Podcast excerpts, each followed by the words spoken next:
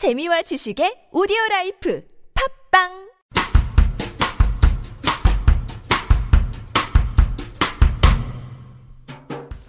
당신은 장애를 아는가 당장아 시작하도록 하겠습니다. 네. 야, 야유인데? 네, 지금 정민구 선생님, 어, 우리 그 아주 유능한 사회자께서는 어디 가 계시죠? 지금 기가 막힌 작품을 하나 편집을 하고 있습니다. 급 편집을 하고 있는데, 그 제목이 뭐죠? 제목이? 남대문 경찰서장이 서장의 명을 서장의 받아 명을 받아 해산을 명령합니다. 명령합니다. 라는 어, 그 단편 영화를 네. 촬영을 했습니다. 우리 그 마을 미디어 사업의 지원을 받아서 예, 열심히 촬영을 했고 그 촬영이 지난주에 마쳐졌어요. 예, 끝나서 이제 막바지 작업을 예, 하고 있습니다. 그 장애인권 영화제에도 곧 출품이 될 거고 아, 대상 진짜? 대상 후보작입니다. 벌써 대상 후보자 장애인권 영화제는 그런 상을 주는 것 같지 않던데? 아 없어 그거 없어? 무슨 대상 상안 주는 것 대상 주고? 뭐 이런 거 없어요? 없어? 없어? 그냥 그 뭐야 아무거나 집어넣는 안내. 안내. 아니, 아니, 그러면, 나도 뭐 폰으로 하나 찍어가지고, 뭐, 우리 아들 동영상 찍어서 내고, 이래도 되겠네? 선정을 아니야. 하겠지. 선- 선정. 주제나 이런 게 아. 장애 그쪽하고 맞아야 돼. 네, 출품 그 선정이 되면 네. 그냥 선정돼가지고 이렇게 상영해주고 그게 끝이에요. 그게 끝이야? 뭔가 굉장히 너무한데? 인권 이런 거 별로 안 좋은데? 돈 100만 원에도 줘야지 좋지. 잠깐만. 나 취- 인권은 돈을- 취소! 취소! 아, 왜 우리 자꾸 이런 엔지를 만드는 거야? 아니야, 이거 NG 아니야. 다 들어갈 거야. 그럼 저희 개막작으로 합시다. 어, 좋은데? 혹시, 혹은 폐막작. 개막작 혹은 폐막작으로 밀어봅시다. 그래야 좀 어, 그렇게 기분이 좋을 것 같아. 그 디마이너의 그 네. 김유미 선생님께서 어, 안 아마 그래도 그, 시- 그 인권 영 네, 장애인권. 영화제 심사위원인가? 뭐 그거 집행위원, 집행위원 이렇게 그거. 제안을 받았다고 들었어요. 어, 어.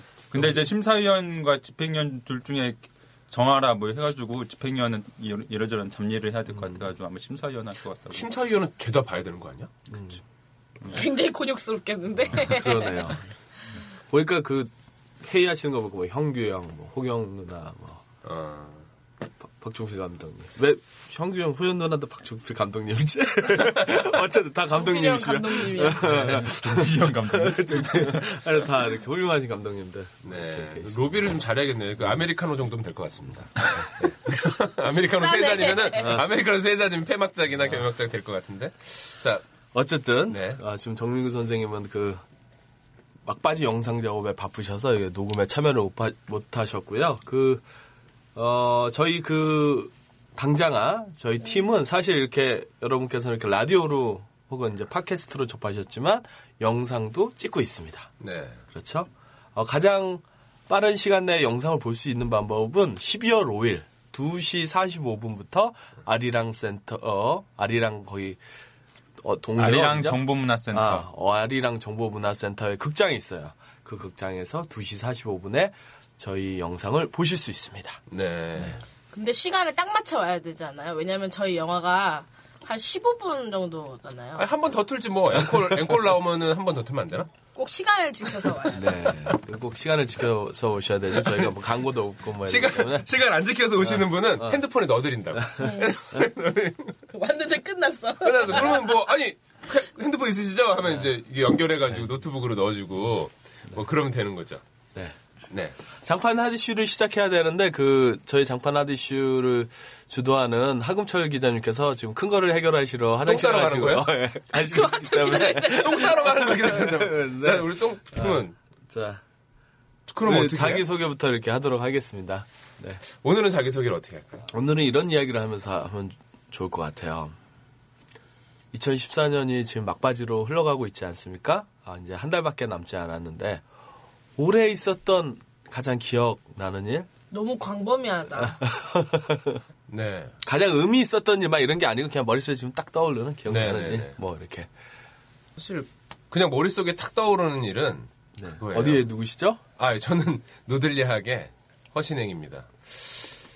그, 뭐 이렇게 의미 있거나 이런 건 아닌데, 애를 씻기었어요. 아들을 이제 목욕을 시키고, 근데 애가 그날따라 흥분을 엄청 했어.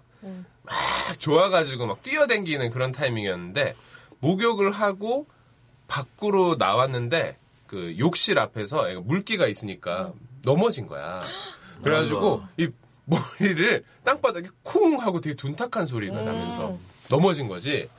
그때 너무 놀래가지고 그 진짜 시겁했었거든요. 너무 놀라고 애가 아, 아픈 건 아닌가 그래서 병원을 가야 되나 근데 보니까 뭐 괜찮은 것 같아서.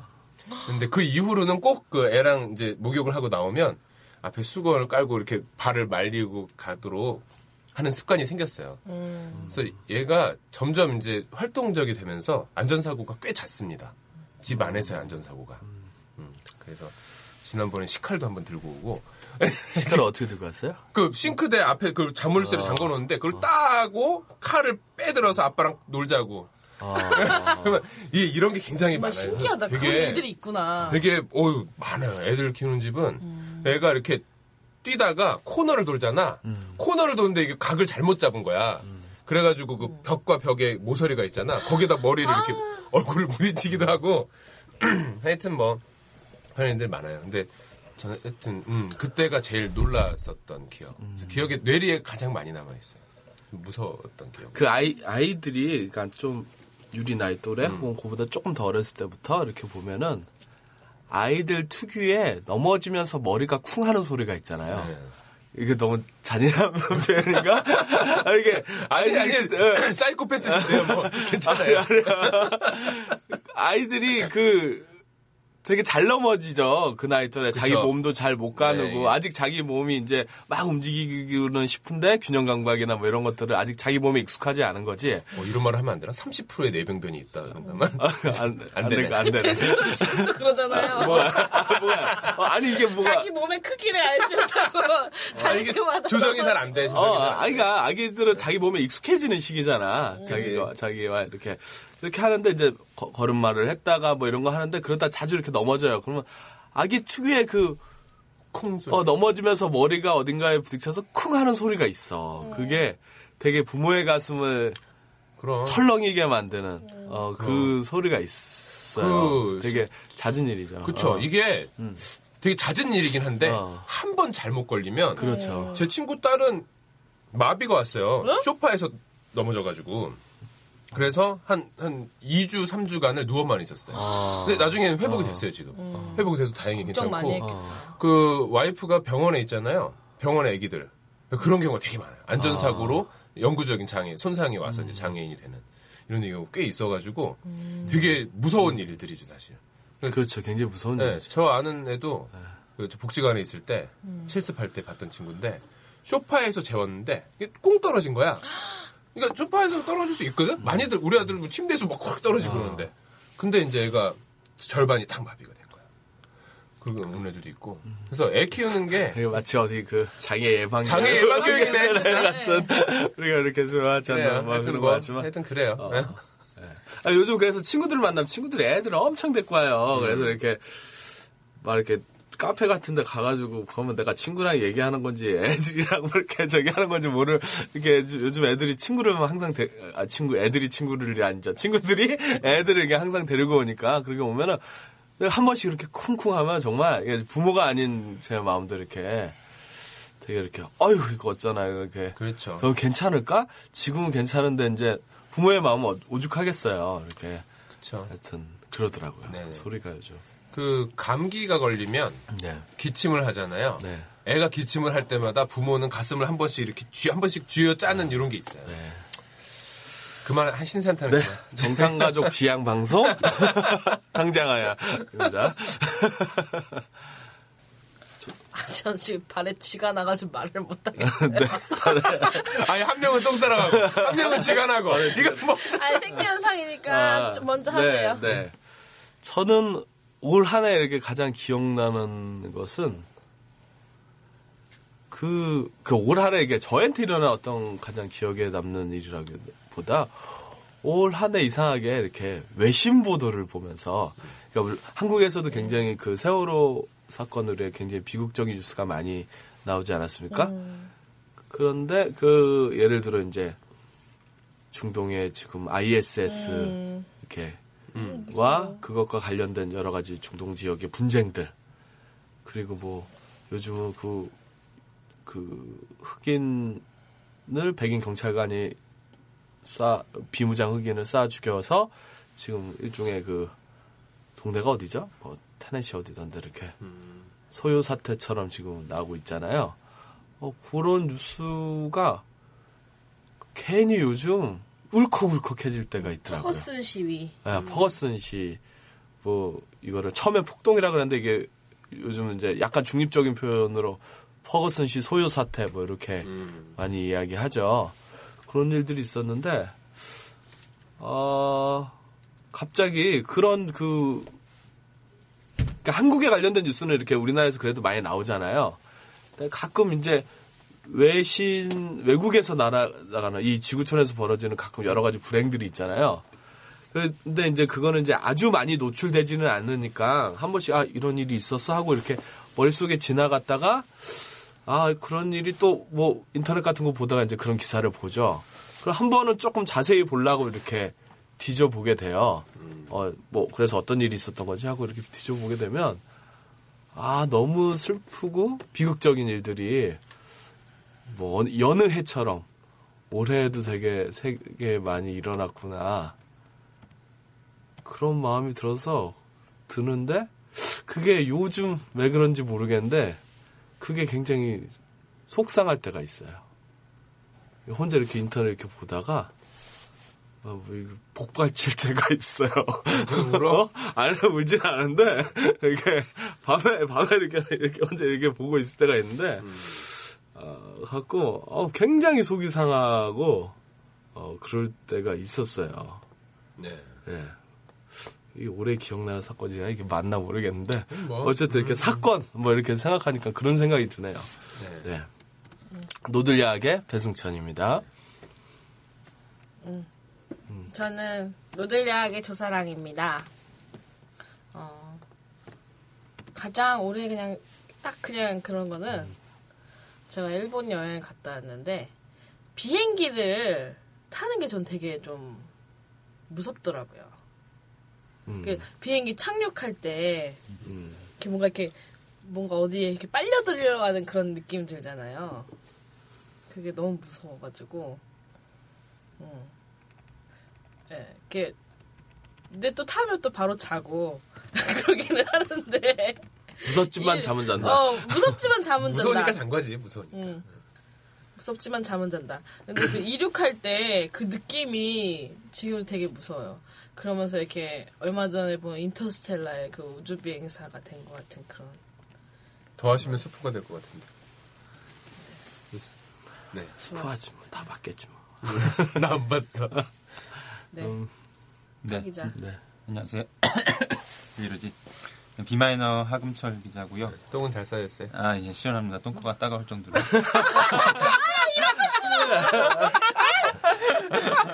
저 내가 너의 그 치료를 왜 알아야 해? 그 아, 너 치료가 있어? 치료? 치료? 그 아니 따가운 따갑고 치료? 아프면 치료 아니야? 아니 뭐 그냥 똥 싸고 나면 그냥 이- 너무 경미한 고통이 나타날 수도 있잖아. 아, 그래 너무 세게 병원에 가보세요.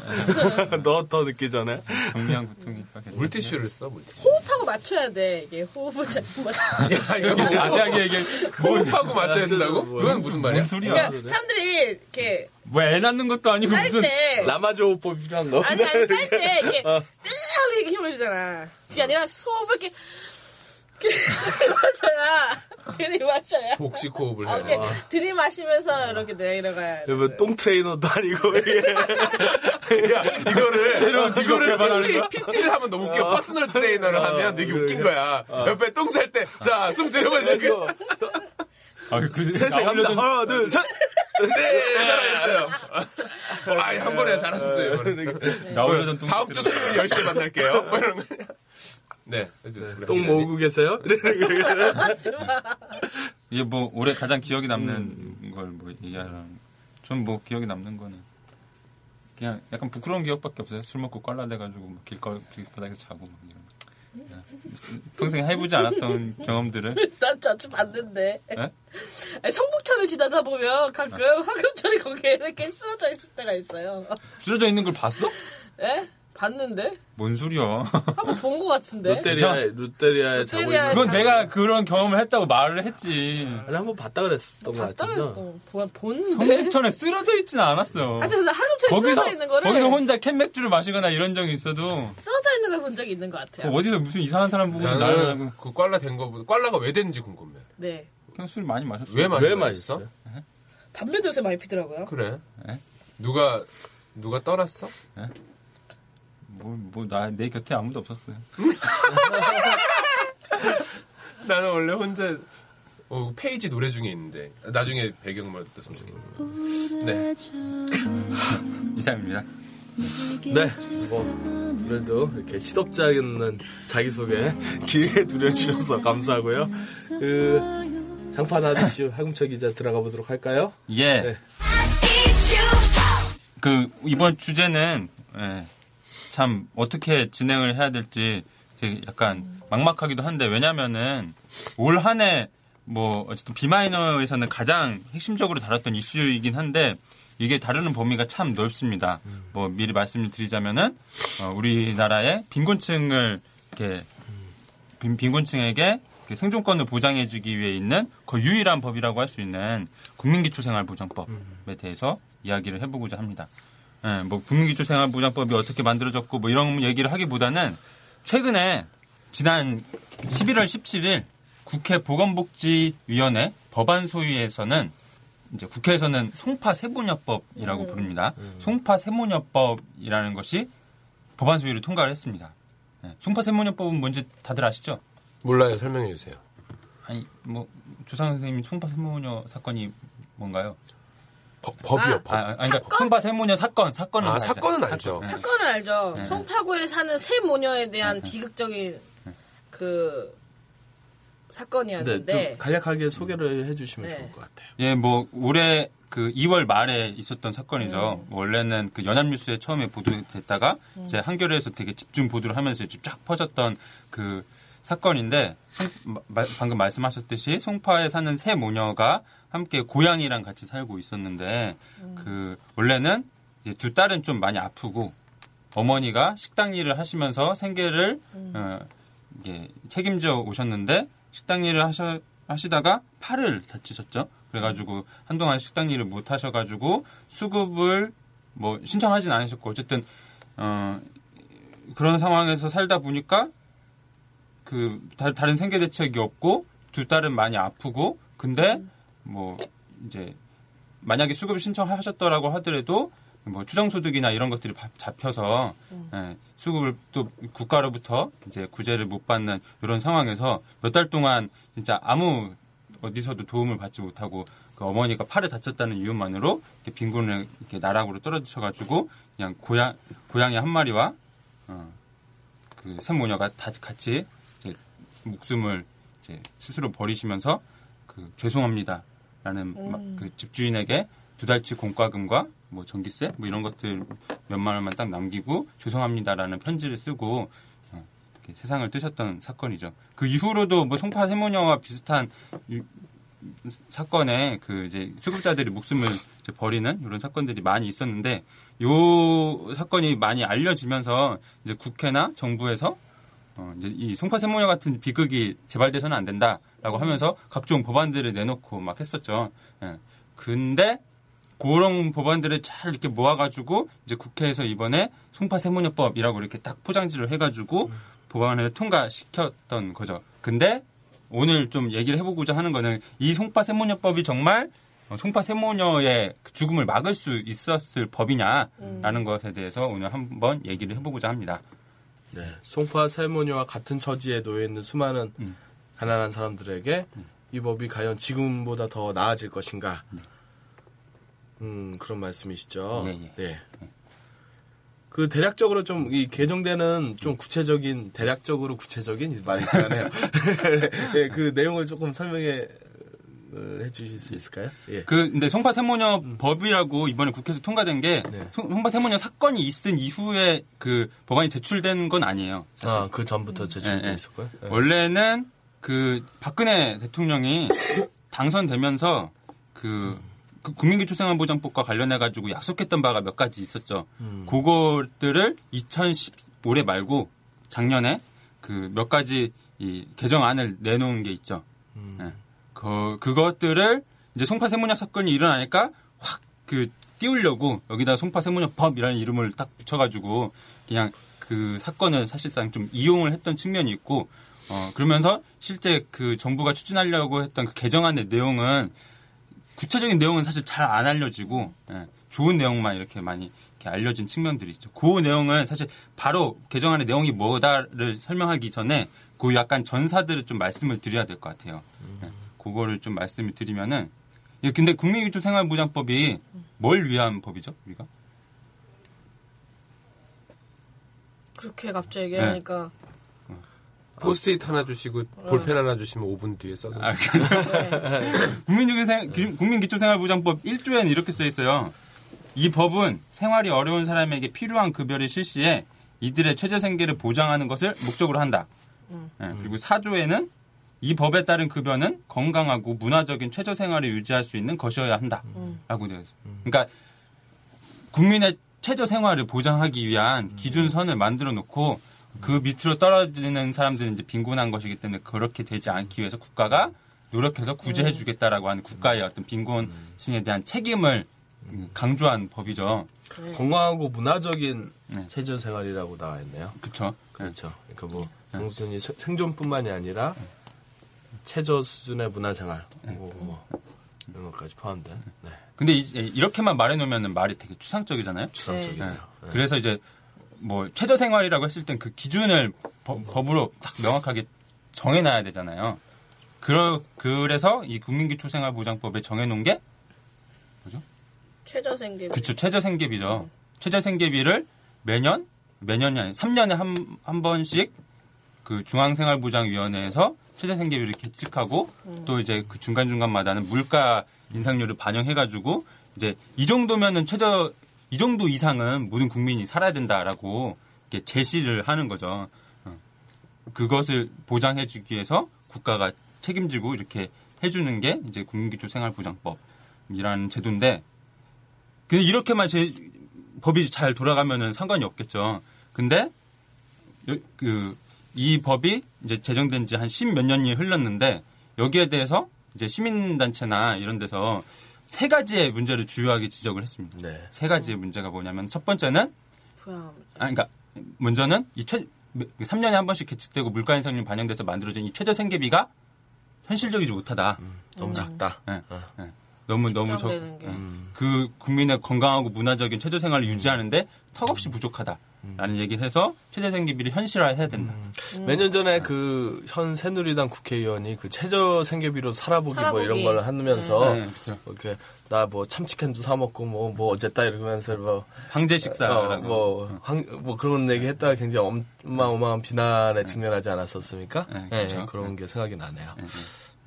그, 그 약간 그렇게 이제, 세- 이제 여당 쪽에서는 충분하다. 현실, 들을 전혀 이제 어. 그 체감을 못하고 뭐 이렇게 말을 하는 측면들이 있었고 어쨌든 그 첫 번째는 최저 생계비를 현실화해야 된다라는 주장이었죠.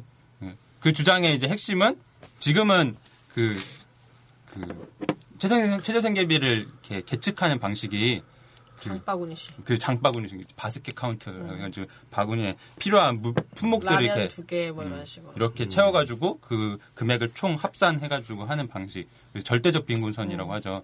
그 예. 그 코스트코에서 채우면 엄청날 텐데. 난 어제 그 장바구니 두 어느. 장바구니야? 카트지, 카트. 카트 한번, 카트. 내가 한번 채워줘? 코스트코 카트라고.